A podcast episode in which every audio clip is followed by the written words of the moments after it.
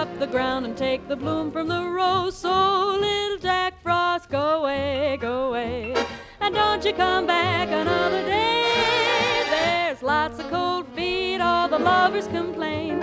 You turned off the heat down in Lover's Lane.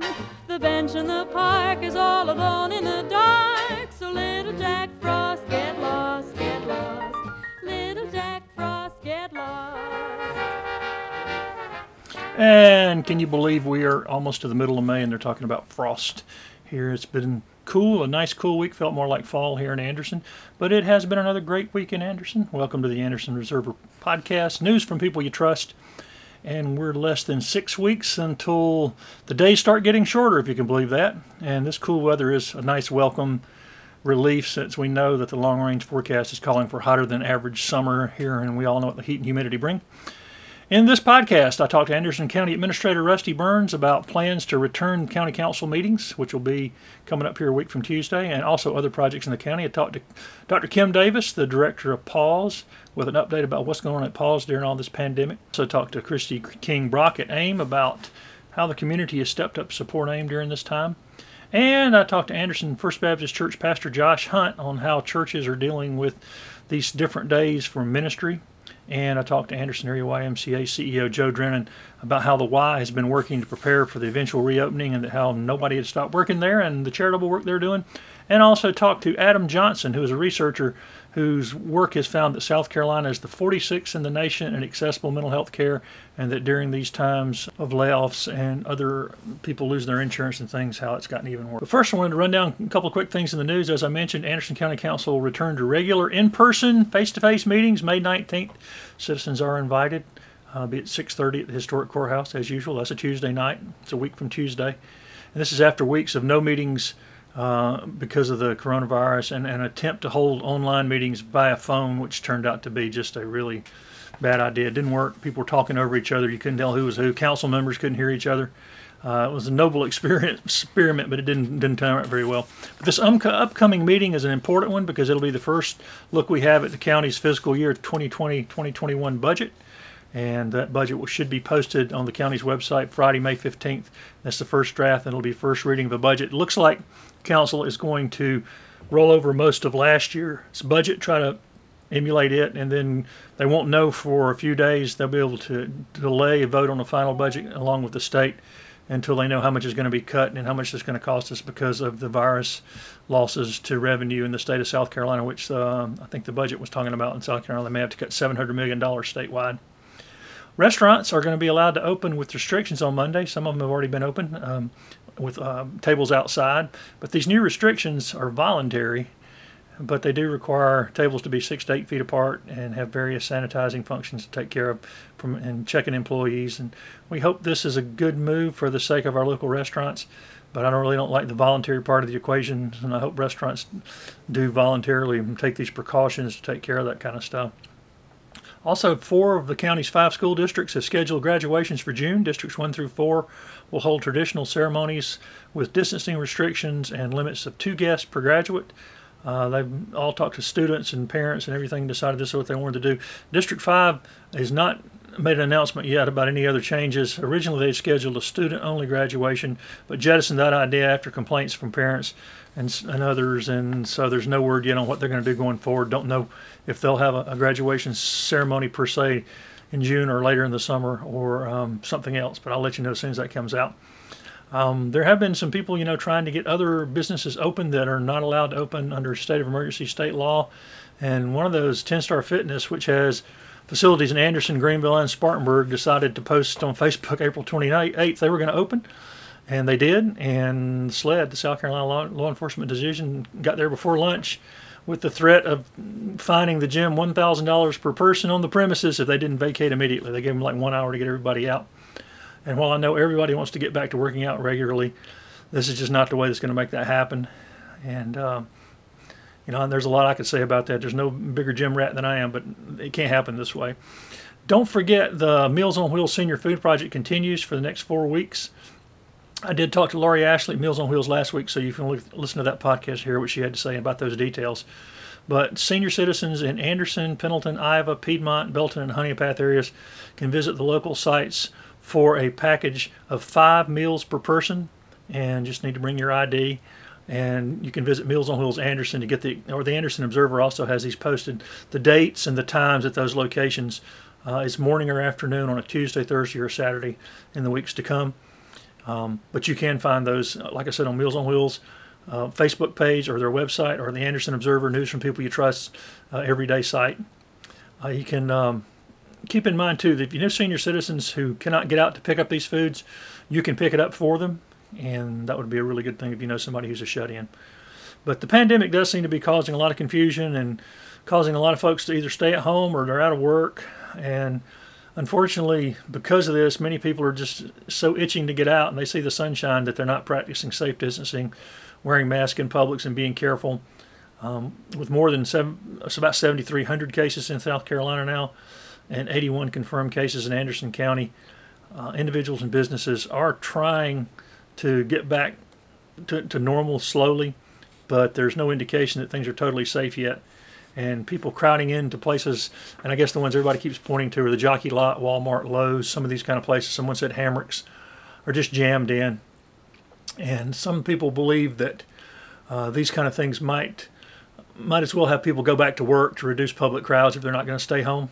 And um, we don't know. They're, they're talking about a potential rebound in the fall, and it may come before that. And the numbers have been going up in South Carolina this past week, and part of that's due to testing, although testing is still pretty low here. But this week did uh, bring back, like I said, the return of outdoor dining, and people welcomed it in large numbers. Uh, all this week you've seen people out on the sidewalks eating. The tables are eight feet apart, and the restaurant owners I've seen and talked to are really cleaning extra, having their folks clean, gloves, all the kind of things to take precautions at local, local restaurants for those outdoor tables. And I know people are ready, and, and it has been a nice week to do that most days. And one place that has added even more tables for a short time on this is a longtime sponsor of the Anderson Observer, News from People You Trust, is Sullivan's Metropolitan Grill. They've been serving curbside and delivering food for weeks, but now they're serving in person again, and that's that great service you've gotten used to. If you've been missing Sullivan's as much as I have, the return of outdoor dining is a real welcome sight, and now they'll be able to have limited opening indoors next week. Remember, Sullivan's is Anderson's finest dining, and it was a thing that Bill Nickus came in to downtown Anderson when it was virtually dead and really helped kick off the renaissance of downtown. And they've been featured in culinary magazines all over the country multiple times, other magazines, Southern Living. Um, you can try their lunch and, and see why they were chosen by um, Open Table as one of the top one hundred restaurants in America, one of only two in South Carolina. Uh, at lunch, I recommend always the open-faced pot roast sandwich or the best burger in town. Those are both, either one of those you can't go wrong with. The dinner menu is all good. Too many things to me to make a, a decision, a choice there on. But Sullivan's will show you the great food they have on their Facebook account. Every day they have the specials and that kind of stuff. And if you are planning an event in the days ahead, there's that same great food brought to you at Sullivan's Caters. They do the white tablecloth catering at those tinfoil pan prices. And you can find out more about that on Facebook as well. But, uh, you know, I encourage you, if you can, support local, to curbside, to go, or even outdoor dining. Or if you think you're ready and you take precautions next week as they open up, you know, to remember to shop local and, and take care of those folks. Well, one of the questions I've been getting more than almost any other is about what's happening at PAWS during the pandemic. We do have a lot of animal lovers here, and Doctor Kim Sanders, who has become a national voice for the no-kill shelters and has built quite a model right here in Anderson people come to look at. Uh, she's director of PAWS, and she gave me a brief update on what's going on at PAWS. Okay, with all this going on with the pandemic, I know the PAWS is, is, is closed to the public. PAWS is not closed. Tell people what's going on here at PAWS and give them an update. Yeah, so, you know, with the animal shelter, we're never closed. There's always animals in need, and of course we have animals, you know, still on site as well. So, you know, we are we are shut to the public, um, but we are still moving animals out into foster homes and adopting as well. It's just by appointment only, so we're trying to really limit contact and limit the number of people in and around the facility at the same time. So, you know, we, we still have over eighty animals here that are in need of a home. Um, animal control is bringing in animals through, you know, emergencies or injured animals as well. So, you know, there's there's always something to be done here. You know, seven days a week, we have staff on site taking care of the animals, making sure all of their needs are met, everybody's clean and fed, and, you know, still getting some playtime as well, and, and really trying to get to know the animals so that we can move them out into those permanent homes. What are some of the other challenges y'all face, though, with all the shutdown stuff? You know, a lot of the challenges have just been really helping our community. You know, it's a, a big part of the community is now out of work, and so we have a food bank, we have resources available for those people that need, you know, need assistance as well. So we've been doing that. We got a, a great donation this morning um, from uh, United Way of, of dog food and cat food. So, you know, things like that, anything we can do to assist people that are in need, to help them take care of their animals so they can keep them during this time. And we, we've really been, um, you know, kind of stepping up that game as well, and, and really reaching out and assisting everyone we can.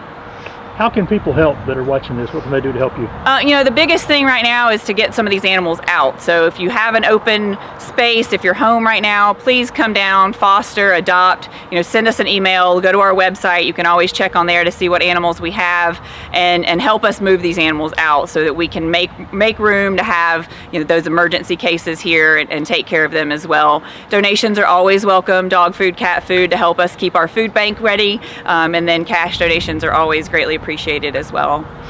And can they make cash donations online? You can, yep. We have uh, listed on our website. We do have a PayPal account as well, so you can can always go on there too. And since the break-in, have you completely kind of gotten everything replaced, or are we back up to speed? It's been a rough couple of months, so you know, yeah, I think most of the things have been replaced and repaired. We still got a few things that we're waiting on, a few things that we have left to purchase, um, but fortunately, you know, most of those supplies were recovered, and then a lot of the vaccine companies and our drug companies graciously donated a lot of things to us as well, and then the public was fantastic and really stepped up and, and helped us recoup, you know, all of our all of our things that were that were broken or stolen. So, um, you know, then that on top of the pandemic has been um, just very challenging times for us out at the shelter. But, you know, it's a great time to have a dog or cat in your house, and, and really get to know them. And, you know, fostering is fantastic right now. So, you know, we, we love when people help out and give back to the community as well. So. Uh, you know, I've been very, very lucky to have such an incredible staff here. You know, these these guys and girls come in every day to take care of these animals as best they can, regardless of what's going on, regardless of the, the pandemic or the weather or anything like that. And so, you know, I'm just, we have such an incredible supportive team. They're in here every day sending me pictures of them loving on the animals and videos of play groups. And, you know, they always go the extra mile. And we're just very, very fortunate to have that kind of support here in Anderson County. And speaking of support here in Anderson County, if you've been following the podcast over the years, you know that we are always uh, talking about our local charities and nonprofits who are reaching out to help our friends and neighbors and fellow citizens who uh, have some needs. And um, right now they're all trying to meet these increased demands because so many people are out of work and needing a little extra help, and they're not getting paid. So these groups are stepping up to do that. And for decades, AIM, which is used to be known as Anderson Interfaith Ministries, has been on the front lines and a leading provider of such help for those those who have any needs at all. Uh, and my friend Christy King-Brock, who founded AIM and is still leading it, proud that the community stepped up and, and really helped during this time. If you remember, a few weeks ago, their freezer was almost completely bare, but the community has really responded to their request for help, and here's what she had to say. Um, I just wanted to get an update on how AIM's doing, what AIM still needs, how people can help, and that kind of thing, because we hadn't talked in a couple of weeks. Okay. Um, well, we've been so blessed with the response from the community. Um, Sysco Foods has sent, I think, their seventh tractor-trailer truck of food in to us um, since wow. this started. Um So we have been able to continue to, you know, to serve our customers uninterrupted. Um, we are now um, five days a week, Monday through Friday morning. With the drive-through, um, the ability to serve more people in a more efficient manner has been great. Um, we'll never, never go back to the old way, so. We've learned a lot through this crisis, and our creativity has made us more um, efficient uh, with the services that we provide. So we're excited about that. We are able to serve folks virtually from our website for uh, utility assistance right now. So people can literally go to our website, download the application, do the orientation, take pictures of the necessary paperwork with their cell phone, and email them back in. Wow, that's awesome. I wondered, I wondered if y'all had learned some ways that might help y'all in the future in all this. Yeah, that's kind of neat. We we have, and, you know, the beauty of this, Greg, is, you know, we don't ever want people to take off from work to come to AIM to get assistance. Right. Um, and as you know, we serve a lot of students. Yeah. Um, we don't want them to miss class to come and get assistance. And so, a lot of working poor okay. people, too, that really are, you know, people don't think about people who are working and still are barely, you know, able to, to eat. Exactly. So the beauty of this is we'll never not have the ability to serve people virtually. Now, we'll continue to have people come in uh, because that's the way we have that direct um, relationship with them and can do more for them than just pay a bill. Um, but the beauty is we're able to provide services without people having to take time off and come in to get those services. Now, what, what can people still do to help? Well, my greatest fear, I'm going to be honest with you, is when we get back to the point that people can come into the office, when we get back to the point that the utility suspensions have been discontinued, um, and I was very encouraged to get a letter from Duke Energy stating that um, they are going to gradually bring the suspensions back online, um, and they're going to work with folks to give them a a six-month period, I think, to, to catch back up. But we're concerned about the amount of assistance. So uh, what we have normally done in the past will be like fighting a house fire with a garden hose. Right. Um, so we're hoping that we can get um, the federally funded organization in town that is going to receive a great deal of money from the stimulus to help with utilities uh, to partner with us so that we're triaging.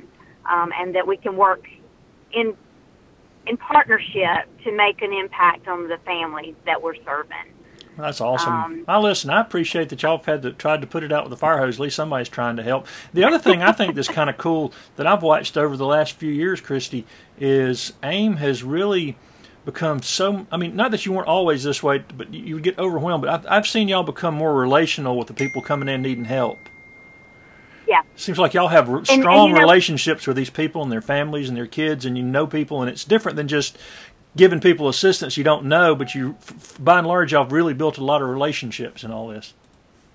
Well, and that's how people grow and change, um, and, and that is through that relationship. And that's why we made the change from emergency assistance, which was reactive, to pivotal support, which is the proactive approach for folks to take the situation that they're in and map out a way to change the situation for the positive and help them put the steps in place that they need to follow to get them from point A to point B. And that's what y'all have done for a long time, and I appreciate you sticking with this. I know it's not easy. What about the Women and Children Succeeding program? Where, where are we at on that right now? Um, it, we are... I believe they're going to be taking some applications for the fall semester. Great. Um, we are hoping that our relationship with D S S is going to um, move forward. Um, we've been in conversation with them, and we're hoping that we're going to be able to take advantage of the block grant dollars that we had in the past for Women in Children Succeeding, which will allow us to bring more people in. Um, our concern is that we don't want to make a commitment to somebody and then not have the resources to finish their education. Right. So when we bring somebody into Women and Children Succeeding, we're typically bringing them in for three to four years. Right. So you don't want to bring people in and then not have the resources to continue to assist them. So we, we're being very intentional about making sure that we've got sustainable funding before we move forward with that. And remind um, remind people who don't know that much about it some of the success stories y'all have had from that program, Christy. Well, the Women and Children Succeeding program is a college support program where we provide primarily um, child care and transportation along with intensive case management, coaching, um, and they're all provided with a mentor. Uh, again, Greg, as you were saying, back to that relationship, which is so critical in helping people develop influence and helping people truly um, break that cycle of poverty um, and become, you know, move into that middle class world. So the mentor the mentor piece is critical, but uh, we've had one hundred fifty-seven graduates of this program. Four that we know of are either currently enrolled in a P H D program or have completed a P H D program. Um, the very first year of the twenty under forty recognition, three of the nine women identified were graduates of our Women and Children Succeeding program, and all came into the program homeless. So yeah. It's truly changing not just the that lady's life, but the generation to come. Right. Y'all broken a lot of generational things. All right, let's get back to how people can help. Um, I guess the, the number one people, and people don't realize this, and I just want to remind them because I know you're having, tired of having to say it all the time, but money goes a lot further if they donate to y'all than if they go try to buy something and help y'all with, right? It does. Um, that's, that's probably, you know, the most effective way to help AIM right now um, is a, a financial contribution.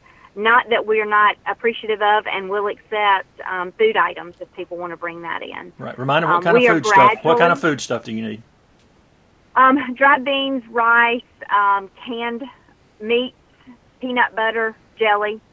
Those are some of the main items that we could really use. Right. Macaroni and cheese, um, canned fruit. Those are the main items that, that we're able to give to our family. Well, I know you and your folks are working harder than ever and all this, and we appreciate it. And uh, I hope that we'll get to the place where you can take a vacation this summer and everything will be okay. I, I, I'm actually going to Charleston tomorrow. It's Mother's Day weekend, and um, the child that I have on the East Coast lives in on James Island. So I'm going to get to go spend some time with my son this weekend. So I, I am actually taking tomorrow off. I'm looking forward to it. That is wonderful. Good for you. Well, thanks for taking time to call, and uh, we'll catch up again in a couple of weeks to see what people can do for you, and you have a good Mother's Day. Thank you so much, Greg. Thanks, Christy. Bye. You know, also on the front lines during all this time, as many of our churches have been really helping in the community, uh, not just their own congregations but others. Um, they've faced challenges that no one in church ministry alive remembers ever having faced. And I did talk to my friend Josh Hunt, who is senior pastor of First Baptist Church of Anderson, about how he and his fellow pastors have worked with uh, keeping their churches connected while services have almost all moved online and their buildings are remaining closed. All right, Josh, um, you've been at First Baptist a long time. You've been senior pastor now for over a year, right? Just over a year, yep. Wow. And um, did you ever in your wildest dreams think your first year senior pastor you'd be facing a pandemic? Oh, my goodness. This there's there's uh, none of this was expected. No, I mean, I, I this uh, this feels so, um, you know, I so like the early twentieth century. It feels like Spanish flu uh, all over again. And you just you would think that we're so advanced technologically, medically, that we're beyond this, and um, it's very humbling. Yeah, we find out, first of all, there's no seminary class on pandemics and how to minister. There is no, there is no seminary class, and in fact, uh, I mean, our, our, our, you know, each church's polity, the structure, the way we do things and make decisions is going to impact um, in, in vastly different ways how churches Uh, approach something like this, and so we we all operate in our own systems, and which is why I think you see uh, vastly different responses from congregation to congregation. And I know you've got a lot of friends who are pastors. Do y'all kind of network and talk about how y'all are handling all this? Absolutely, yeah. We uh, I, I try to um, to maintain those kinds of connections in general anyway, because it's. It's just healthier for me um, to uh, to have those kinds of of open relationships with, with my colleagues and not have like a competitive spirit. But we certainly, I think, dialogued more um, in in in the last couple of months. Just what are you thinking? How how are you doing? Um, and and really commiserating um, and. Um, finding out that feelings of exhaustion and frustration are common, and that's um, that's been really helpful to remember. And what what are you hearing both from you personally and um, from your, your friends that are, are also in ministry? Um, what what are the biggest challenges everybody's facing? Um, I mean, the absence is. Um, is really difficult because we we have a certain way that we're used to doing church and, and engaging in church and connecting with people within the church. And um, by and large, those ways have been suspended for a while. And um, figuring out how to do what we need to do um, to feel like we're engaging our calling, how to church, serve our church faithfully in ways that are frankly um, out of most of our elements um, has been challenging.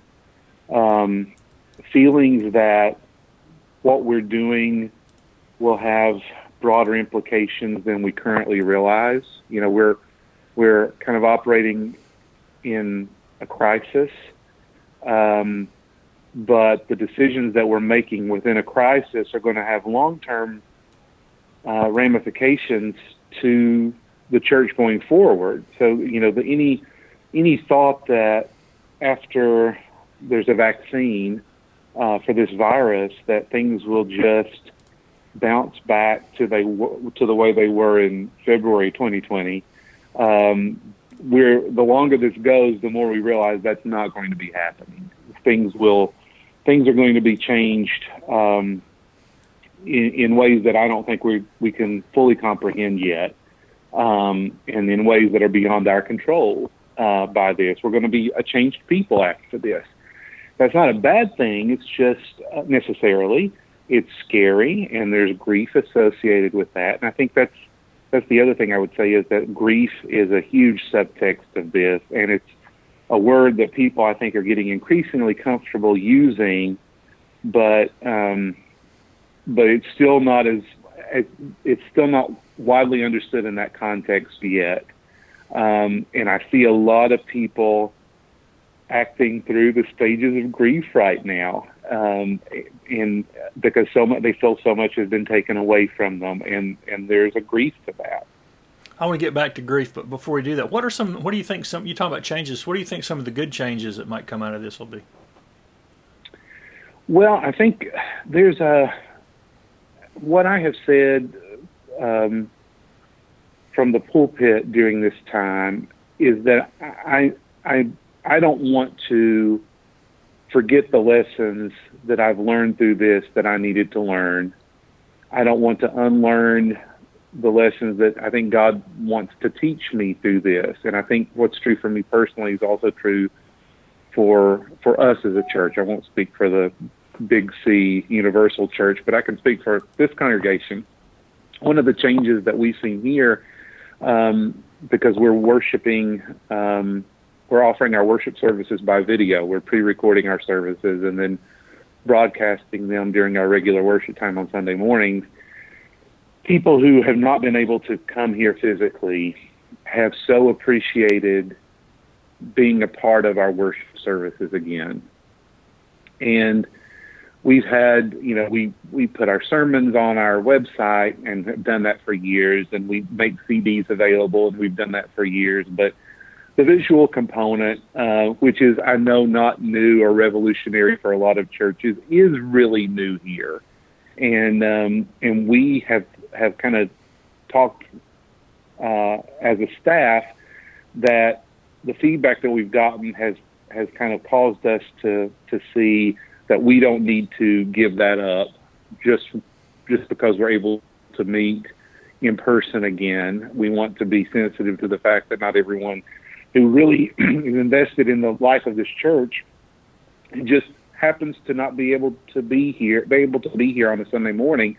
We can involve them in a new way if we if we think about this intentionally going forward. So that I think that will have been a positive outcome in this church from this time. And people can, if they're looking for a church service, they want to take, participate online in Facebook Live. Y'all do it there, right? We do. Uh, or you record it and put it on Facebook. Vimeo. Right. Yeah. We, well, yeah, we share it on Facebook. Yeah, it's anderson f b c dot org slash community. And then it's also on Vimeo. That's right, and it's on Vimeo. Yeah. Okay. And we we pub we publish it um, at around nine thirty on Sunday morning when we would normally be in the sanctuary. And you mentioned the people unable to attend. That kind of goes back to the grief thing. You've got a lot of senior citizens and and aging folks who really, who may have actually been sort of social. My mom was one of those that uh, are really kind of locked down. That's that's been a challenge, I'm sure, for for churches as well, to deal with their older folks who are being told to stay home no matter what. Yes. Well, and it and we're people we're fortunate in that people are. are heeding that warning here. Um, they're not happy about it, but they, they, by and large, they realize that that's, that's a, that's for their own good. But yeah, there's, I mean, I've said for years, I don't think there's a substitute for that. That's part of what we believe about church around here. Um, we, we can't, you know, all the efforts to short circuit that, in my mind, haven't proven very successful.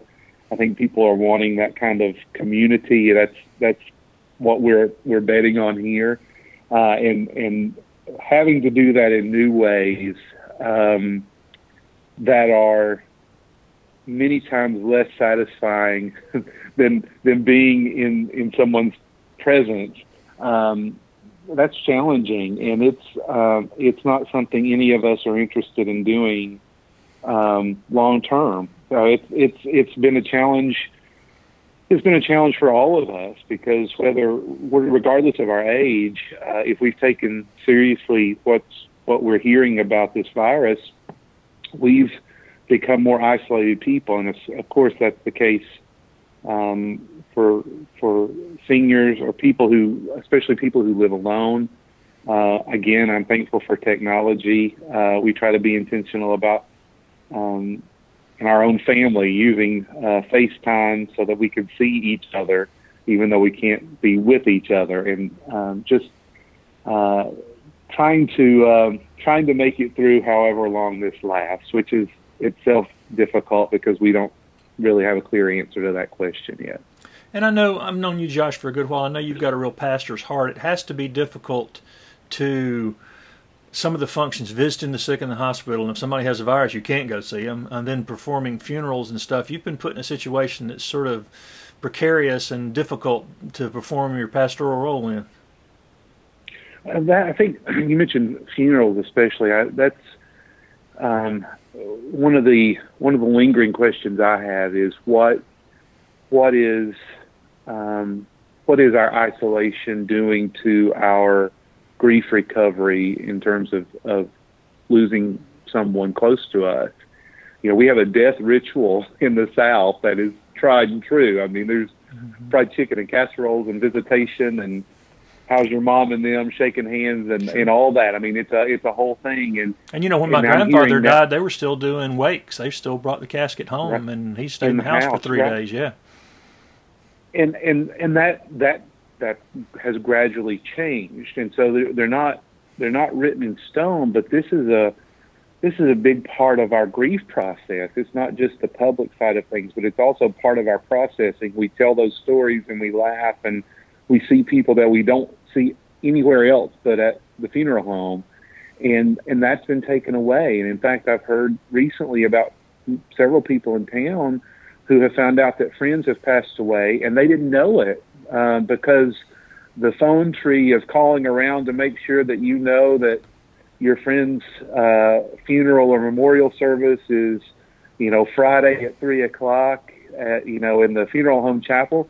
There's no need for that anymore. And, and um, what what had been a communal practice of remembering and celebrating and processing some. Some stages of grief um, has become very private, and obituaries are shorter. And there's, you know, there's a there's a grief associated with the death of a person, and then there's a grief really that's associated also with uh, not being able to remember them or celebrate their life the way you normally would. Um, and and I don't know. I, again. Psychologists will talk about this for generations, I guess. What what did um, changes in our death rituals now do to impact our grief process? But that's just, yeah, that's one question among many questions, and, and we're doing the best we can, but we don't know we don't know long-term what the implications are of all this. But I know, just personally, it has to kind of break your heart because you're so you're so personable and so close to your people. It, it's it's difficult. I mean, it, we we feel like our um, feel like our hands are tied um, because I, I I I am taking it seriously. I'm I, I'm hearing from medical professionals to take it seriously, and I'm trying to lead our church in taking it seriously. And I know that that's, you know, there's questions from people about how seriously to take it, but we are taking it seriously here, and which means that we're we're physically distant uh, more than we wish we were. Right, and and particularly funerals. I mean, I, I know. Uh, I mean, I'm not asking for commentary, but we had the one in Sumter here. Six people died as a result of attending that funeral. The one in Albany, Georgia, six hundred cases came out of one funeral. I mean, it's it's a scary time for people that want to pay their last respects, but at the same time, you don't want to have six more funerals because somebody decided to go to a funeral, you know? Right.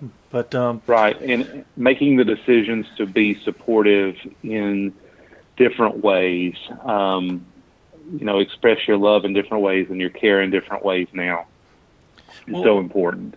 Financially, how are you and your friends' churches dealing with it? Are people still stepping up and giving? Is it a challenge when you don't have physical services to get people to give their tithes and offerings?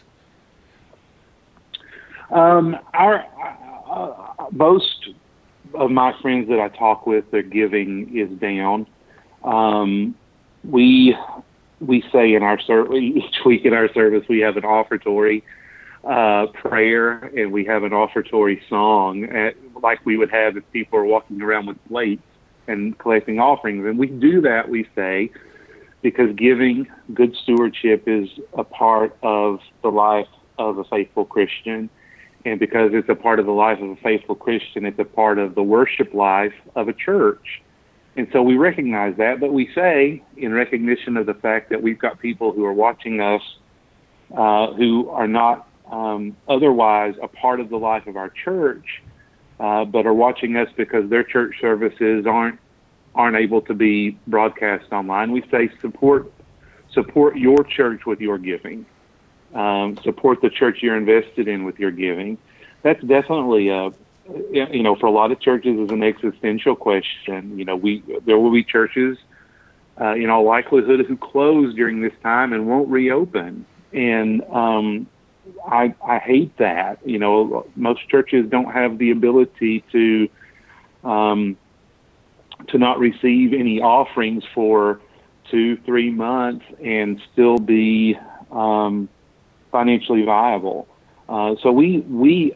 We have seen um, we've seen a reduction in our giving, but um, it's not uh, as severe as it could have been. And and to be honest with you, I've felt really humbled by um, people taking additional steps to give um, to get their offering to us during this time. Uh, it's been really inspirational to see people continue to be connected to their church in that way, even though they have to go through some additional effort to uh, to give these days. Yeah, let's talk about that. If somebody's listening, they're part of First Baptist Church family, or if they're just people who have a good vibe about First Baptist, what are the ways they can contribute to First Baptist?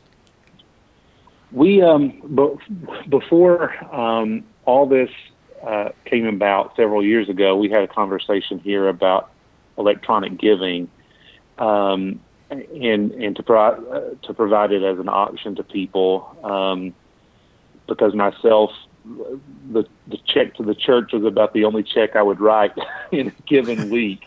Uh, we would do everything else uh, online, and so uh, we made that available here. And um, if you go to our website, there's a red give button on the website, anderson f b c dot org.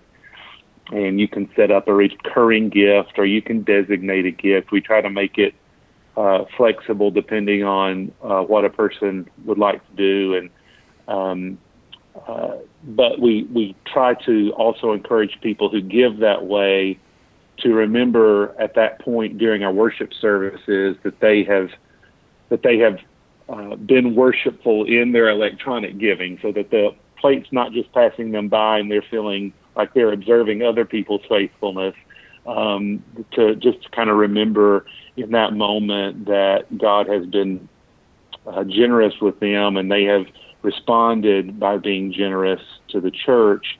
Uh, and, and even though it's some keystrokes instead of putting some dollar bills in the plate, uh, they're still they're still being generous and worshipful in their stewardship. Now, if they aren't doing a mail a check, where do they mail it? Uh, three oh seven South Manning Street, two nine six two four okay. is our physical address. Okay. Well, First Baptist has been a integral part of Anderson County for, gosh, going almost two hundred years, if you go all the way That's back. Right. To, and uh, I'm glad you, you still are, and it's it's not uh, the same church it was two hundred years ago, and it won't be the same church in two hundred years, and that's a good thing for all that's of right. us. That's right. That's right. And, uh, I mean, it, what's it's, the old uh, joke about church? You got to be careful how you do something because they're going to do it the next way for the next two hundred years. I, I, I mean, I keep uh, I keep thinking about that same kind of phenomenon because um, I, I referenced in my sermon um, last Sunday. Uh, that Phyllis Tickle wrote that the church has a tendency to have a, a rummage sale every five hundred years, mm-hmm. and that in the year five hundred it was the fall of the Roman Empire and the Dark Ages. Yep. Uh, and the in and in the year uh, one thousand it was the Great Schism yep. from Eastern and Western Christianity. In the fifteen hundreds it was the Protestant Reformation and the printing and press too, her, and the printing press too. And Those the printing the press. That's things, right. Yeah. That's right. And her point is. You know, it's been five hundred years, and right. and the church is due for uh, a house cleaning. And actually, she starts with the birth of Jesus uh, in in cleaning cleaning house and helping people expand their understanding of who God is and how God's with them. And so, every five hundred years, she says, and and who knows um, if this is the great rummage sale of the church? But what's absolutely true is that. Things are happening within our church and the universal church in response to this virus that will have long-lasting implications for the way we do church. And my prayer is that the changes that we're making that are lasting will be godly changes and that we'll be more faithful as a result of, of this. Um, and we want to mention that, that book's The Great Emergence. We lost her in the last couple of years, but The Great Emergence. She's a fantastic thinker, and I love that book. That's yeah. a great book. Well, have you seen any more cooperative spirit among churches and people of faith during this time, or is it about like normal, or no comment? Or no, uh, I, I, what I am finding is um, a tremendous amount of grace. Um, because a lot of our churches um, are more visible right now um, in in the community. I mean, you know, people who would never walk through the doors of this church can watch in some way how we do church on a Sunday morning by by looking at their screen. And I'm finding, um, thankfully, a lot of grace in this because uh, none of us are experts in doing church in a global pandemic, uh, and and we're all we're all answering the big questions that we're having to pose in different ways. And rather than climbing up in the judgment seat and saying, well, "I can't believe you know you're mailing out a written sermon rather than broadcasting your worship services," or "I can't believe um, you know you canceled this long," or "You've started back this soon." I'm I'm ex- I'm experiencing from my ministerial colleagues a lot of grace um, because all of us are operating with, with factors that are unknown to the rest of us when we're making decisions, and um, I think that abundance of grace um, is a good thing, and I wish there was more of that in our society, and I and I hope that we can continue to uh, embody that spirit after this immediate crisis is over. I haven't been to any of the, the places where they say the most crowds are, the Jockey Lot and Walmart and Lowe's, but my experience when I have had to get out um, is in person, seem, people seem to be a little kinder and a little nicer. Now, online they seem a little chippier just because they're sitting online all day. But I think right, I've seen right. people in person exhibit a little more, like you said, a little more grace than I've noticed, I think, in the past. And I think that's a good thing if people can hang on to some of that. But there's, um, there's a well, humility and a grace that go together, and I think it's I think it's coming out now in, in some in some good ways. You mentioned this a couple times. Remind people, if they want to know more about First Baptist, uh, where they where's the best place to go look and find that information? We'd love for you to visit us on our website, anderson f b c dot org, or on Facebook. Uh, you'll find on on both of, in both of those places um, videos of our worship services um, and staff devotional videos from us daily each weekday. Uh, printed materials. If you if you like to hold the paper in your hand, you can print out your own bulletin at home and follow along with us.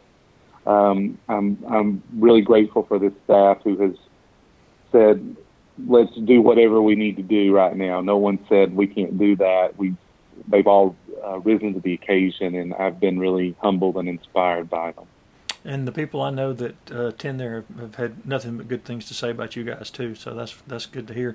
Well, um, I tell you what, we'll talk again when we open up again, when the people get healthy enough and the medical experts tell us the church can start again, and we'll kind of see what we've learned and how that looks. That's right.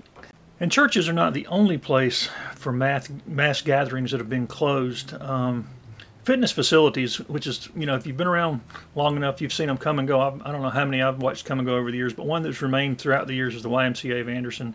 Anderson Area Y M C A is the official name. And for some people like myself, we count on that maintenance of physical and, and mental sanity we get from working out in the gym. Like I said, I've been a gym rat almost my entire life, and no amount of jogging or working out at home or trying to make do can take the place of a real workout in the gym for those of us who are pretty serious about it. And I know a lot of people's muscles are aching to get back to it. But I did talk to Anderson Area Y M C A C E O Joe Drennan, who's been around long. Y'all know Drennan and the Drennan family, been around a long time, about how he and his staff have kept working uh, on, on things at the Y to prepare for the eventual reopening. Um, they've been hard at work, and he answered a lot of questions people had posed to me about fees and other things at the Y, and I think he cleared a lot of that up in this discussion. It should be calling Y. Uh, you know, but uh, I don't think a lot of we, people know there's anybody at the Y. I mean, they call me because the, the Observer, we do local stories on stuff like that. That's why they're calling me. Right. Well, what what we do is we have urged everybody through the email blast. We have we're not sitting there manning the phones. Our full time staff has worked the entire time and continuing to work. We're more than a gymnasium. We're one of the leading nonprofits in town, and our staff has made masks for AMED Health. We've assisted with chicken sales in the parking lot. Uh, we've stuffed food for uh, South Main Mercy Chapel. We're reaching out on telephone to our older adult memberships, getting groceries for them and those type of things. So we haven't been manning the phones, but that doesn't mean that the phones aren't being answered when there's a... Sorry, I'm kind of out of breath. I was no, that's okay. Just, take morning workout in uh, uh, before I go to meet a delivery at the Y. So we've been working daily.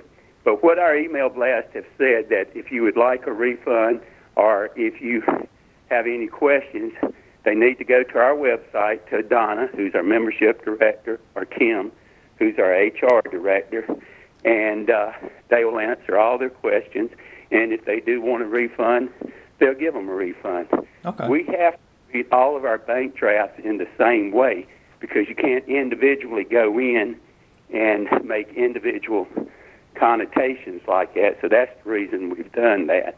And uh, most of our members realize what we've been doing. We've been uh, trying to prepare a reopening strategy with a moving date that we don't know when going to occur yet. Right. But and when it does occur, it's going to be a challenge to do things differently than just because it's the social part will have to be kind of back-burnered until everybody's healthy and going on. I mean, you know, because a lot of folks, you know, like my mom that comes early, a lot of theirs is hanging around close together, socializing.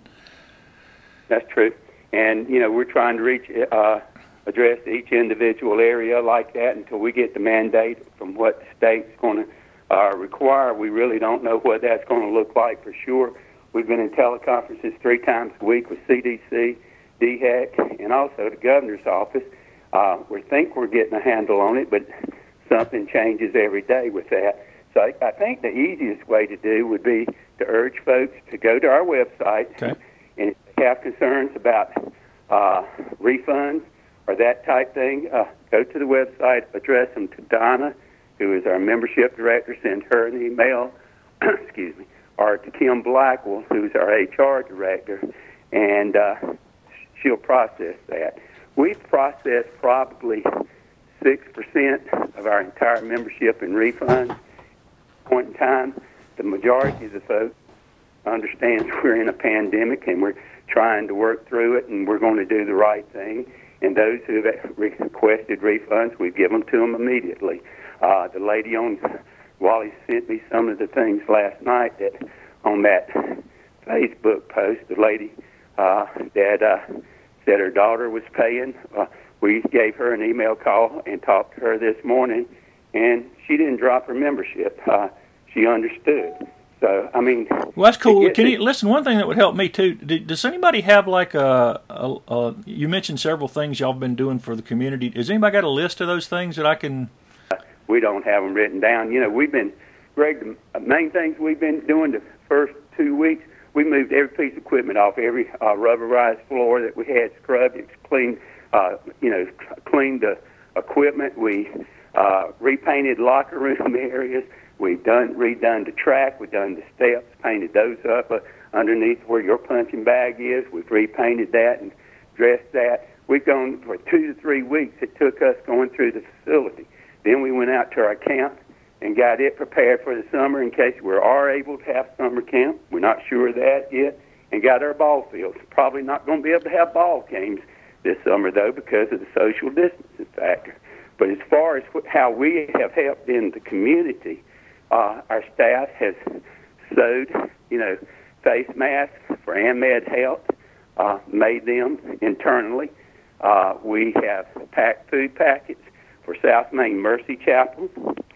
Uh, we've reached out to all of our older adult membership, assisting with grocery pickups, or if they had any concerns for prescription pickups that we could help with because of their vulnerable age group. And uh, we have also had three chicken sales from a chicken company that we staffed the sale of those in our parking lot, and sold six thousand five hundred forty-pound ba- boxes of chicken over three separate sale days. And one, so, other, uh, one other thing, Joe, I think people, uh, you know, that, that I've mentioned to a couple of people that um, losing spring sports and potentially sub- summer sports, that's a pretty big hit to your budget, isn't it? Uh, not as much as you think. We don't. We're nonprofit, Greg. Uh, we don't make money on youth sports, but, uh, you know, it, it hurts us in the fact that the children can't get out there and participate and that type thing. And, uh, you know, we, uh, we're trying to come up with a schedule, and because it's a floating time frame, just like, you, you know, Clemson University canceled all their spring, uh, our summer sports yep. camps, programs, and all like that. I'm sure you know college football is still trying to come up with what they're going to do. South people, Carolina High People South will Carolina, lose their minds if they don't have football this fall. South Carolina High School Association is supposed to meet next week to determine what they're going to, what the high school fall sports program is going to be like. Uh, we're trying to still make that determination if we're going to be able to have fall sports or not have fall sports.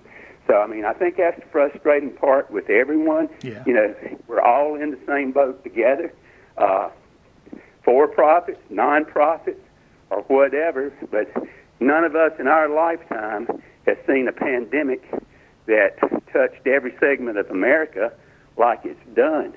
And uh, we've put out a video by email blast and also posted it on our website, assuring members that we were going to do the right thing and that all they had to do was contact us, and and we've done that. We probably, uh, you know, I don't know the exact number, got over five thousand seven hundred something paying units, and we've refund, made refunds of six percent or less on that membership. And most wives across the state are doing that, but yet most wives across the state are, I think, drafting and uh, charging the entire month because they're doing the same things that we're doing. But we haven't done that, and we've moved our dates back to give folks more time frame to uh, cancel or to get a refund. That's the reason for that main May letter.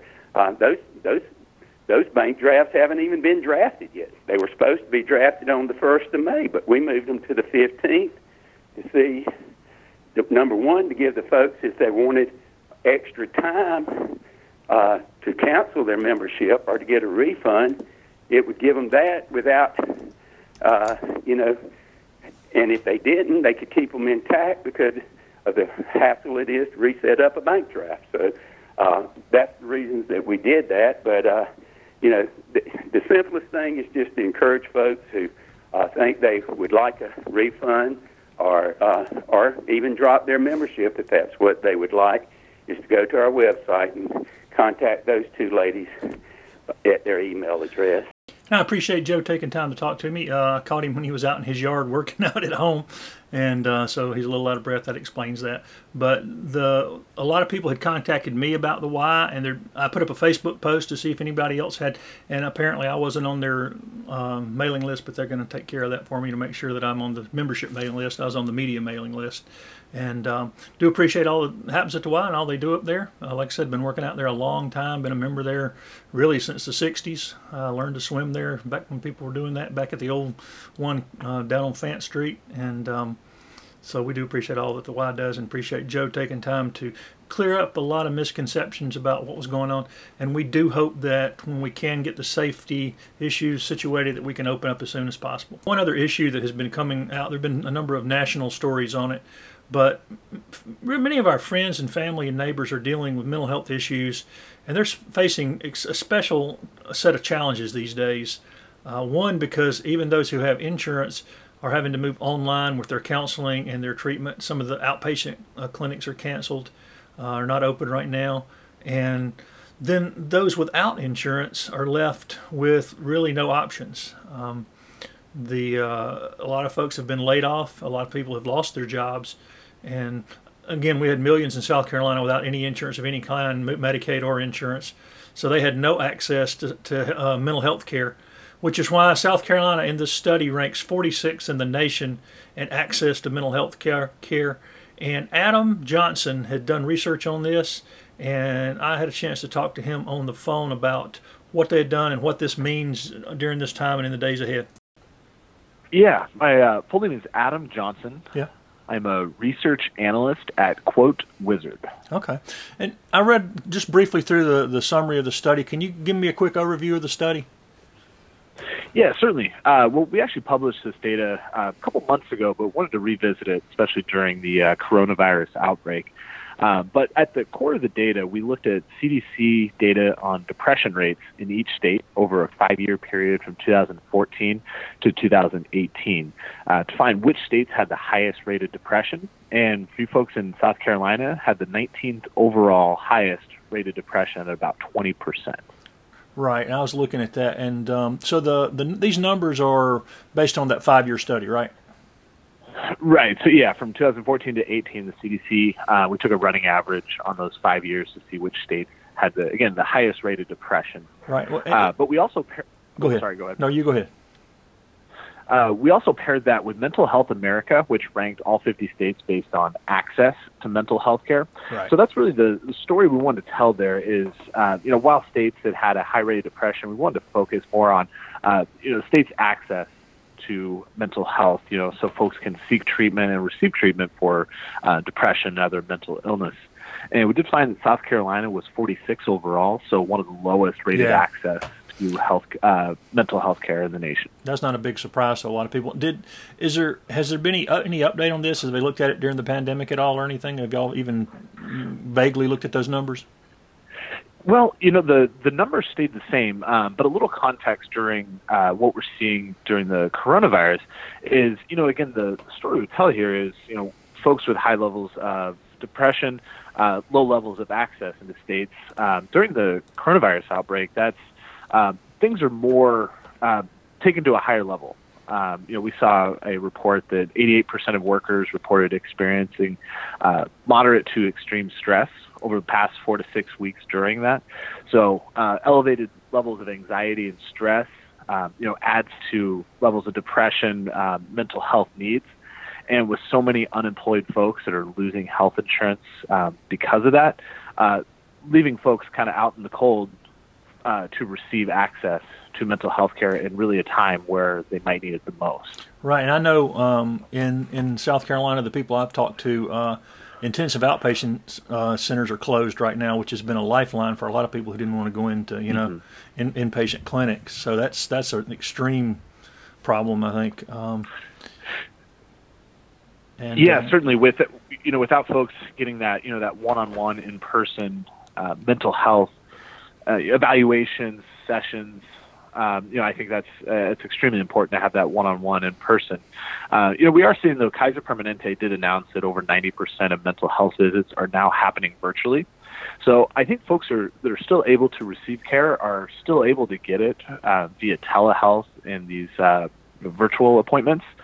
Uh, but the things that we here at Quote Wizard, we're an insurance comparison website. You know, we're looking at the insurance angle here.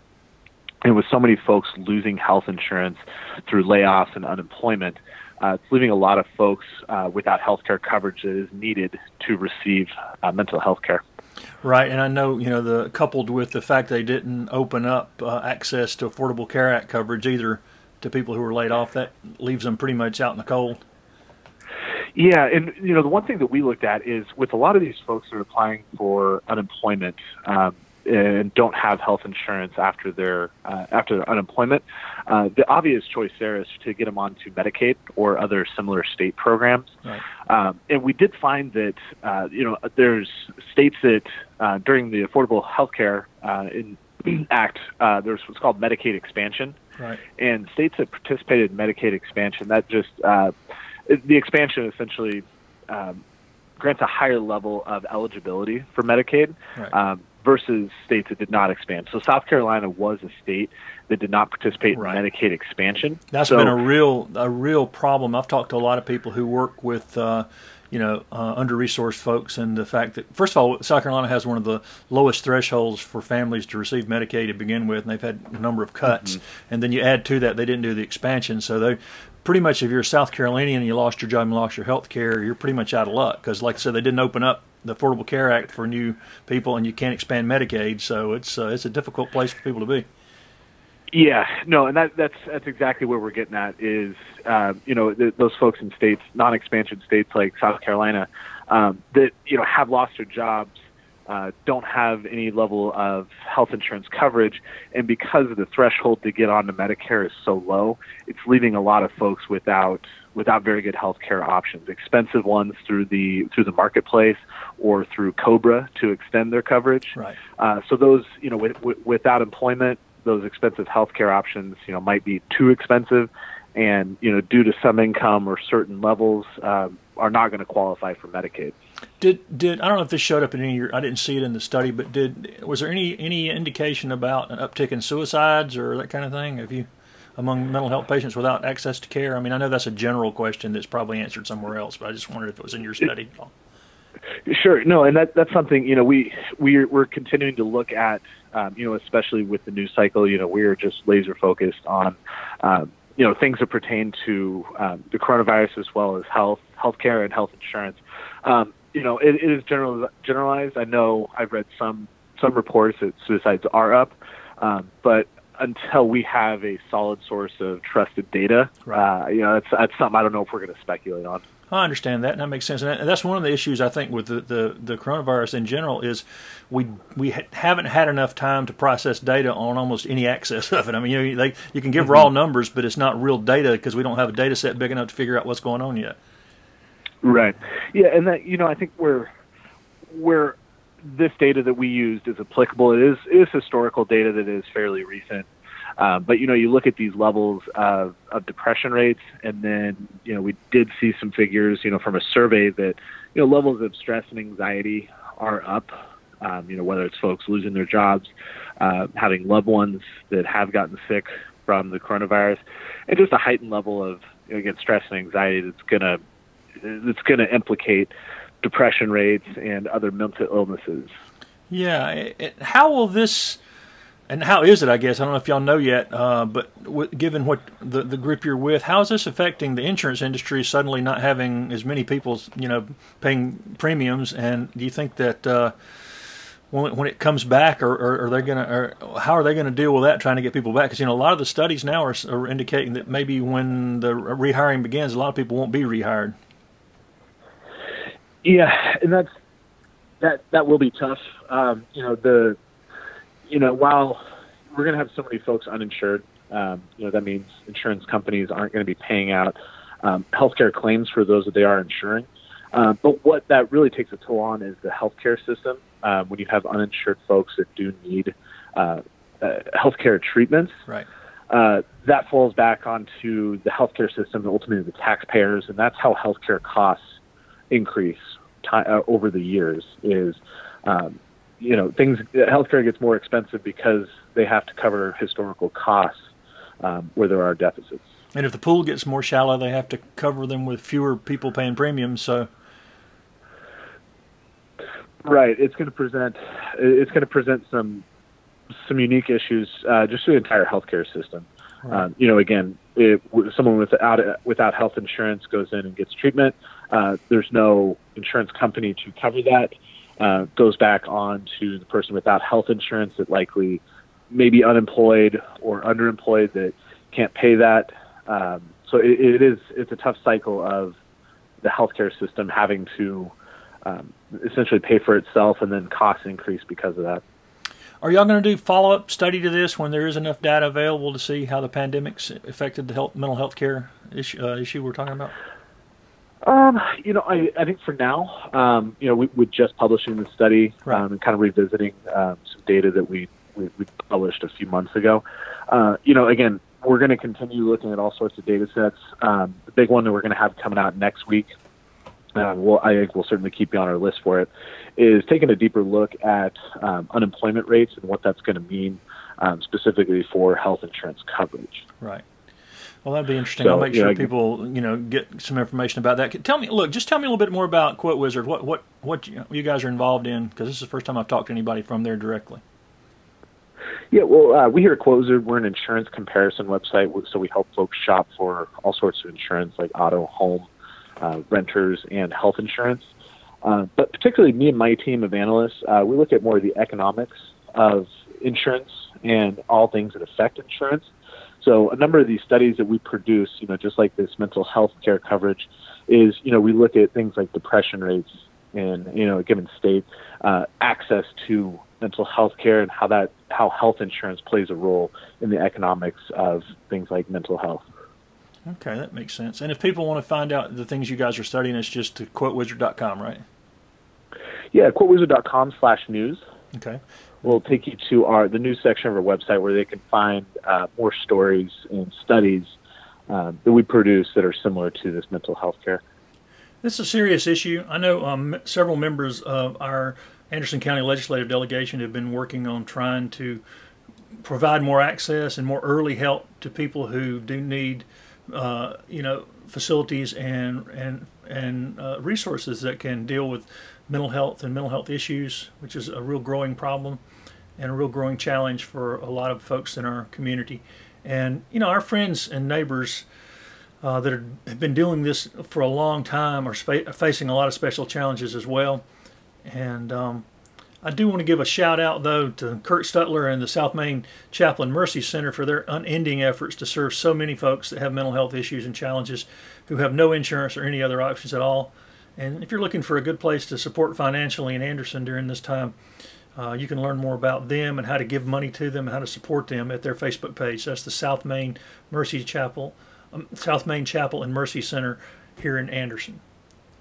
Well, each month I interview Anderson County Administrator Rusty Burns for an update on Anderson County, and he said the county is as busy, busy as usual, even though not technically the doors aren't open for regular people walking in and out of the doors, but the folks are still working, and they've now scheduled an in-person council meeting for May the nineteenth, and that'll be a week from Tuesday. And here's the other things Rusty had to say about what's going on in the county. All right, we're in month two of the shutdown, lockdown. How's that going? First of all, are, are there any plans to bring any people back from home that are working at home right now? Uh, we've had some people that have been working at home have been coming back in.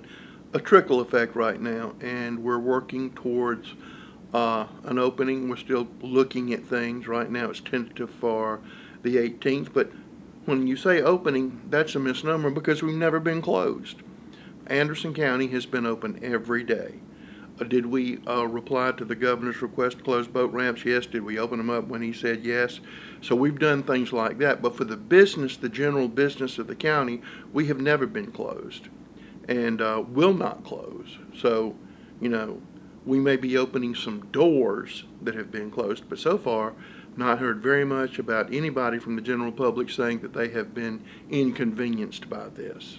And the parks are all open again. It certainly requires people to take care of them. Yeah, we, we're taking care of all the things we're supposed to take care of, so we're doing that.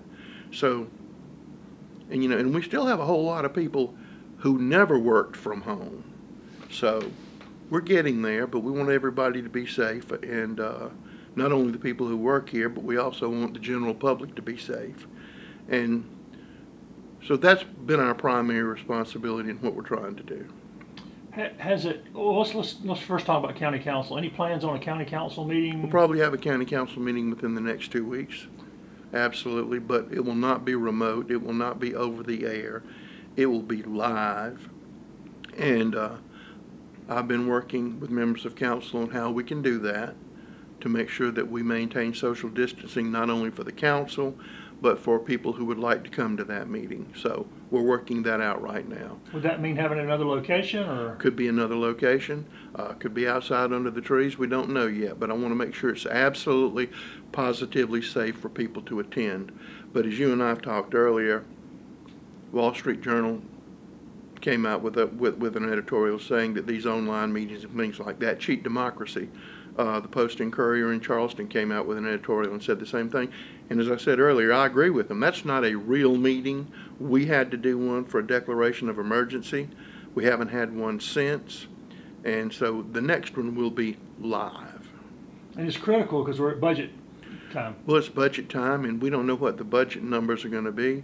They don't know what the budget numbers are going to be in the state of South Carolina. They don't know what the budget numbers are going to be in the United States of America. So it's really hard to try to get a grip on exactly where things are. Now, Anderson County does not have a hospitality tax, so we're not going to realize a loss of revenue from that because we didn't have it. Anderson County does not have a county sales tax, so we've never relied on those two sources of income to fund anything. A lot of places on the coast and a lot of high tourist areas that depended heavily on that income, they're really going to be wiped out. But we've always tried to run very lean and uh, very mean and keep everything well in hand. So we know we'll be all right, but there's not going to be a tax increase. Of course, we've never had a tax increase. I think one year we increased it a mil. Then the year before that, we uh, decreased it a mil. So I think we'll get there, but right now we just don't know what the revenues are. That's what I was going to ask you. Do we have any clues? I know Georgia's already telling counties how much they're cutting over there. Yeah, but see, our General Assembly, and we get some money from them. They're not going in until June next week, I believe. On the no, they're going in in May. So we don't know what they're going to do, and we don't know what they know what they can do. So, you know, we're waiting to see what that is. Very, very strange times, very trying times, but we'll get through it. But there's a lot of unknowns out there. Am I right that that ledger kind of stuff usually runs six or eight weeks behind anyway, so they yeah. wouldn't know? Yeah, they, I mean, they're not, times. No. I mean, a lot of the state budget, I mean, some tourism dollars in there. There are no tourists. So what are you going to do? You don't know. Well, how about projects that are already funded and under, under uh, one, uh, a lot of people have asked about the PAWS Dog Park. Where are we at on, I know the weather. Well, all of the projects that we're continuing on with either come from grant money or tourist money. So we're not taking maybe a small pittance of general fund money to go on those projects. So basically the funding for those projects was secured before all of this this happened. And so they've been bid and placed out. So they're they're pretty much done. So where, do you have any idea where we are timetable on the dog park? No, I, I, I know this has caused a drop in donations, and the speed with which we can move is probably at least a year away. And the rain kept us off for Well, the rain kept months. everybody for six months from doing anything. But I, I talked to Kim Davis about PAWS. People forget that just because it's not open to the public doesn't mean they're not running full tilt and need support and volunteers going. We are we are not open, but we are still taking animals, and we are also adopting out animals. So we're still doing all of that, but I can tell you this, through a, a variety of things, we have fewer animals there than we've ever had. A, or our spay and neuter efforts that the county does in association with the Anderson Humane Society, is that now coming into effect? And we do a lot of other things to try to help people keep their animals. We received a large, very generous donation of dog food and cat food from the United Way. If somebody's having a rough patch and they were thinking about giving up their animals because they couldn't feed them, then thanks to the United Way and that generous donation, and I'm talking about a lot of food, maybe we can help them out through that period by, by doing that, and we've done some of that. And they still need volunteers to walk dogs and do all these things too? Still need volunteers, still need to do everything that we've been doing, but we're trying to keep everybody safe. Again, that's our primary goal. We don't want anybody who works for Anderson County to get sick, and we don't want any citizens in Anderson County to get sick, and we don't want to be the cause of that happening. Well, you mentioned United Way. Have you seen more partnerships sort of develop through all this, or are people pulling I mean, this together? Is just, I mean, everybody's doing everything. We've worked with the Salvation Army, as you know, on providing showers and uh, cleaning supplies for our homeless population. They've opened up shelters. We've reached out to groups like Shalom to house people. We have reached out to just uh, AIM has gone out and done wonderful things. I don't know of a nonprofit who hasn't bent over backwards to do something good to help people. And a lot of this is collaborative, as you were pointing out, groups working together that might not have crossed those uh, lines in the past, but working together. So a lot of good stuff going on. And one project that's ongoing is with uh, Meals on Wheels, the Anderson County that's a great, that's that a replaces very, those sites that were serving that couldn't do it. We had fixed sites where we provided food for senior citizens all over on, the county. All over the county. There was a special grant for, program, senior nutrition program, excuse me. And we had places in Pendleton, Iva, Honeypath, Anderson, every place in the county.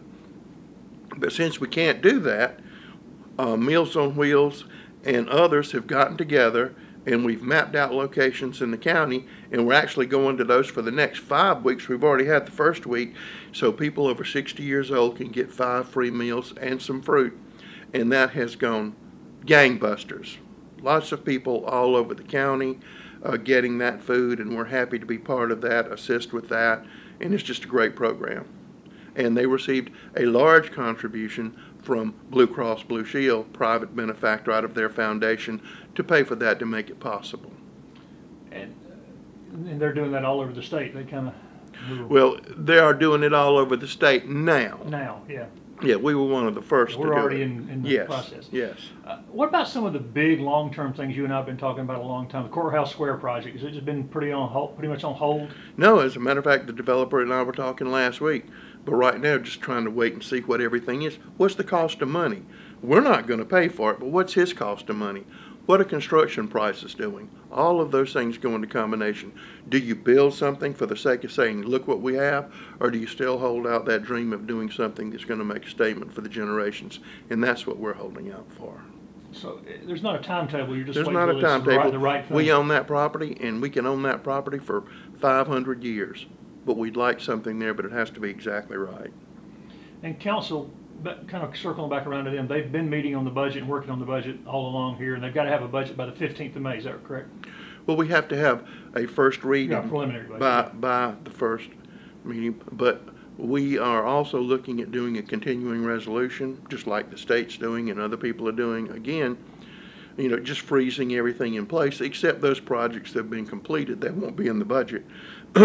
But possibly doing that. So until maybe three, four, five months later, you can actually see what the revenue is and what you have to do with. So, you know, again, you're trying to do a budget when you don't know what's what. And I know we update this every month, but what about the sewer cooperation with Pendleton and Clemson? Where is that standing? Still working on that. This that's been slowed a little bit uh, because of this, but the city of Clemson, as you know, their city administrator resigned and their public works guy resigned, so that kind of slowed that down. So getting the new characters introduced and working together on that, still moving along. And I guess our uh, convenience centers are still slammed. They are slammed. Every day is Christmas at our convenience centers. There can't be anything left in people's garages. There can't be anything laying around the house because we've handled all of it. And our solid waste department always does a wonderful job. We have had to, as we talked, not take glass and not take aluminum cans because we're not getting any prisoners from the detention center who usually do the bulk of that sorting. Plus, we don't want prisoners to get sick. We don't want our people to get sick. So right now, we're taking plastic, cardboard, and mixed paper at our centers. And that's coming in very well. And a lot of people I know are saving up their aluminum cans. I know one person in particular who was fussed at yesterday for saving their aluminum cans by somebody. But I'm still saving those aluminum cans. And uh, the Prickly Fingers Quilt Guild made masks Look, for all the people. Prickly Prickly Fingers, they have just stepped up. They're traditionally, they make quilts. They've swapped over to making masks, and they've been delivering them hand over, hand over fist. Glenn Brill's wife, Glenn Brill's our Parks, Recreation, and Tourism manager. His wife, they just bring in masks all the time for us to give to different people in different departments. And our Quilts of Valor people who make the quilts who wrap the veterans, they have changed over to make masks, and they have been turning them out by the bushel. So Quilts of Valor and Prickly Fingers stepped right up, said, what can we do? Let's help. And they're just working. It's just great. But both of those groups do good stuff all, all the time.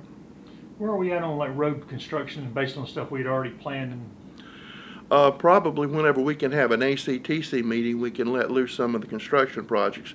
The states never stop their construction projects. We still have some that we're completing, but when they can meet and release some more new projects, that's when we'll have some more road paving going on along those lines. But those lists are on the on the website, the council Absolutely. website. You, you can, can look, see what roads are you can look and see to be every day. You can check on. the status of those roads. And we've had, I think I talked to Hull, we've had to delay that big fancy train that makes the roads as it goes until yep. another time. Because yep. That was actually done before this because of the weather. Wasn't yes. It? What about the sign on eighty-five coming in from Georgia? Is that? It's up. I think we may have just a tad more, a couple more bushes to put there. Already heard a lot of wonderful things and a little more clearing over there. So that means coming in from the north and coming in from the south. You know you're in Anderson County. Then, as money becomes available, and that's when it becomes available, we will be marking the other locations into Anderson County. And updating a lot of the signage, because some of the signage in some of the places is really dated when you yes. look at it. And we do have a sign shop, and now we're able to get and take care of some of that stuff, so yes. Uh, the the uh, Katie's folks over at uh, the, the voter registration group here in the county have been working hard because the, the primaries are going on right ahead, and they're already, they've opened up some extra places for people to vote. You need to check that out very carefully, but thanks to our legislative delegation, registration, and elections, that we're going to have additional places where you can go cast your absentee ballots. Uh, three locations, you can check their website, check ours. One of them's Powdersville, one of them's going to be in the Belton Honeypath area. And that's to make sure that people can vote during this coronavirus crisis.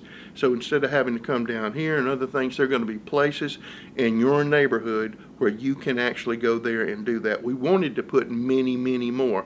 Hopefully later on we can do that. But this is just to make people feel safe and to exercise their rights. And speaking of feeling safe and exercising our rights, people need to be encouraged to fill out their census forms if they have. Oh, please. And right now, if you don't have anything to do, fill out your census report. That is very important.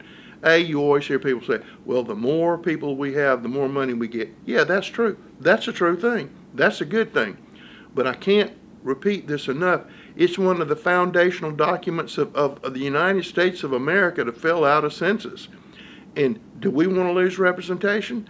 I mean, if you don't fill that thing out, you know, this possibility, South Carolina could lose a congressional seat. We just got one. That's a very real possibility. If you live in a uh, House district or a Senate district, South Carolina House or Senate district, how do you want those lines to be configured? This census will tell you how you're going to do that. County council lines, this census will tell you how to do that. If you don't show up and let them know you're there, then you're not going to be counted, and you won't be counted for another ten years. And you mentioned this, I think it's eight hundred ninety dollars per person counted, and that's how much we lose per person missed. Yes, and this is easy. This is not a plot. It's not a scam. The founding fathers said we need to do this for the United States of America. This is important that we know how many people we have. speaking of economics, uh, Anderson County, we've talked about before, is the leading international investment county in the state. We got the most companies from the most countries, and you know, we, everybody else forgets that. How is uh, recruitment and economic development internationally going? Is it kind of frozen all over the world right now? No, it's not frozen. As a matter of fact, it's still interestingly going pretty strong, and we have some more international interest, and we have some West Coast interest, and with the big push because of the coronavirus, you're looking at more companies that want to come back or are being given a carrot to come back or or being told, if you don't come back, we're not going to do business with you. And in economic development, that's called reshoring. That's the buzzword. So I think you're seeing a lot of that. We've had a taste of some of that, but I think it's going to accelerate where more companies that have offshore operations are going to come back to the United States. And we still have a lot of sites here that are ready, ready for that. We have sites available. We also still have a good workforce. Uh, Arthrex just hired their two hundred fiftieth person, and most of our major manufacturers have not gone down. They have still been producing product, and a lot of our smaller ones have not missed a day. And a lot of them are doing some really cutting-edge stuff to keep their employees safe and healthy. So we're hoping that, A, this is bad, but we're hoping that there's going to be a quick rebound. And T T I, have they stopped building a new building every day? No, they're still building a new building every day. So they just, they just keep building stuff and building stuff. Everybody notices that. Uh, going into the summer and fall, what, what will be different than has traditionally happened in the summer and the fall and the way you plan and, and work things out? Well, right now, there are not any events. Nobody's having any concerts. Nobody's having events like that. And I don't think you'll probably see those until maybe July. But everybody's still a little skittish. Our occupancy rate in our hotels is way down. We have gotten some business through others' misfortune. When they had the horrible situation in Seneca and Oconee, they sent in a lot of work crews. Well, they couldn't stay there, so they came and they stayed with us. Uh, we've done things like had all the Duke Power employees tested at the Civic Center. That's one of the places where we give out food, but it's going to be a different summer. I think it's going to be more family-oriented, you going out and you and your family and amusing yourselves and doing things that you haven't thought about doing, because I don't think there are going to be a lot of places where you can go and have somebody else entertain you. So is um, are we still looking at maybe Freedom Weekend? I mean, having our, our annual Celebrate Anderson? We're hoping and we're planning on Celebrate Anderson, to celebrate everything good in Anderson County, but we're looking. Because, you know, last week there were more deaths than there have been in any week since this started. And more cases every day. And more cases every day. And I and I try to remind people. They say, well, you know, well, you're, you know, y'all are doing this. But then I remind them, right across the river, you can get a tattoo, a haircut, and do pretty much whatever you Go want to. House. Go to Waffle House. And where do those people like to come? They like to come to Anderson, South Carolina. So. Still a tricky situation. Have we had any employees test positive? Yes. Many? Nope. Not very many. But we had one who came down. That was earlier. I'm, yeah. Earlier. And we don't want any of them to come down with it, and we don't want any citizen in Anderson County to come down with it. I mean, our emergency preparedness people are working constantly around the clock. We have provided supplies to industry, to individuals, to nonprofits. We have done all of that. We have helped our neighboring counties. We will continue to do that. But they have really done a remarkable job, and God bless our dispatchers. God bless them, because they have been not only answering fire and, and criminal calls and things like that under almost unbearable circumstances. And I don't want to forget this, but this is a corrections officer week.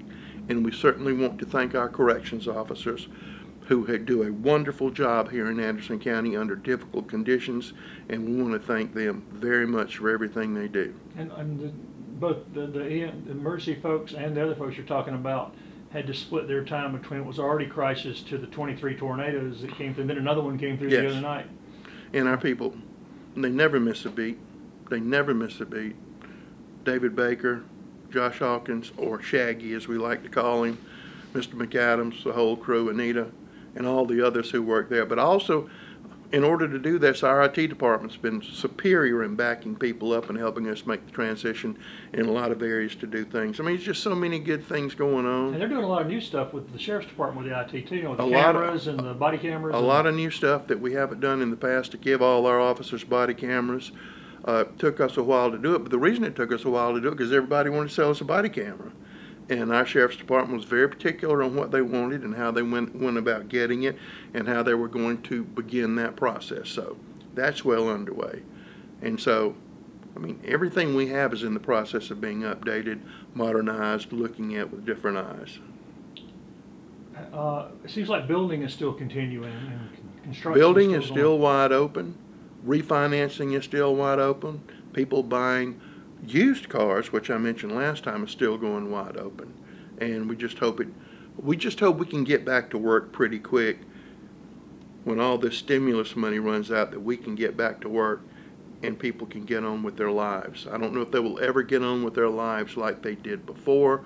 Uh, people have a great capacity to forget tragedy and hardship, but I think this might have a little, leave a little mark. Has the county learned some stuff that they'll be able to do better after this because yes. of the, having we, to do things differently? Yeah, we learn something new every day on how we can do things different and better, but this has really been a concentrated thing on, yeah, do we need to do that? Can we do this? Look, we can do this remotely. We don't have to have these people waste their time and come down here. We can do it this way. And uh, we've gotten real good and real efficient, and we're going to get real better and more efficient at doing it. And so, but that's, that's a testament to the people who work for Anderson County. Yeah, passionate people who work here. And circling back around to the events, if if we can get Celebrate Anderson going, there should be a lot more entertainers looking for work because they've been out of work all. And they might be at a reduced price yeah, too. Yeah, they'll be battling to get stuff. They were trying to come back, but I mean, you know, if that's you, the thing you've got to plan though months in advance. So how, yeah. how do you make those plans? I mean, well, is there going to be an announcement at some point? Yeah, but it's not going to be next month. I promise you that. Well, next month's June. I know, but it's not going to be then. I mean, you don't know. You don't know. You don't know if there's going to be a spike. I'm hoping there's not going to be a spike. Well, let's just be really hopeful that the thing we usually end up with is the event that we can all count on is the tree lighting and holiday walk. Oh, if we're gonna then we're gonna light that tree, and uh, gonna light it early. We're gonna light it early. Like we did last time. Then yes. let it go dark, and then yes. have a light for Thanksgiving. We're people. Celebrating Jesus' birthday. Okay, you can weekend. Just write that down. That'll that'll that'll happen. And the tree is gonna be bigger. It's growing right now. And. Um, You know, if my math's correct, we, we, we've talked about last time, in ten years we'll be taller than the Rockefeller Center yes. tree. Yes. So some people have something to look forward to. No yes. pollen. Yes. No heat. Yes. No virus, hopefully. Yes. But uh, in the meantime, what can people do to keep up with what's going on, Rusty? Well, they can look at the Anderson Observer. They can go to any number of our websites that we have for the Civic Center, the county website. Always encourage people to look at channel one ninety-three on Charter and all of the other platforms. I think you'll find a lot of good information. And streaming on anything. There's streaming on anything. anything. You can get it anywhere you want to. You can get it in Tibet. You can get it in Montserrat. I believe you can get it in Shangri-La. And we encourage people to go to it and look at it so you'll know what's going on in your county. And they'll see that things are still going on during all this if they yes, they tune will. in if they miss stuff. Yes. So. And if you turn it in, the odds are very, very good you're going to see a neighbor or their children or somebody you know doing something good. Is there anything we hadn't talked about we can look forward to in June?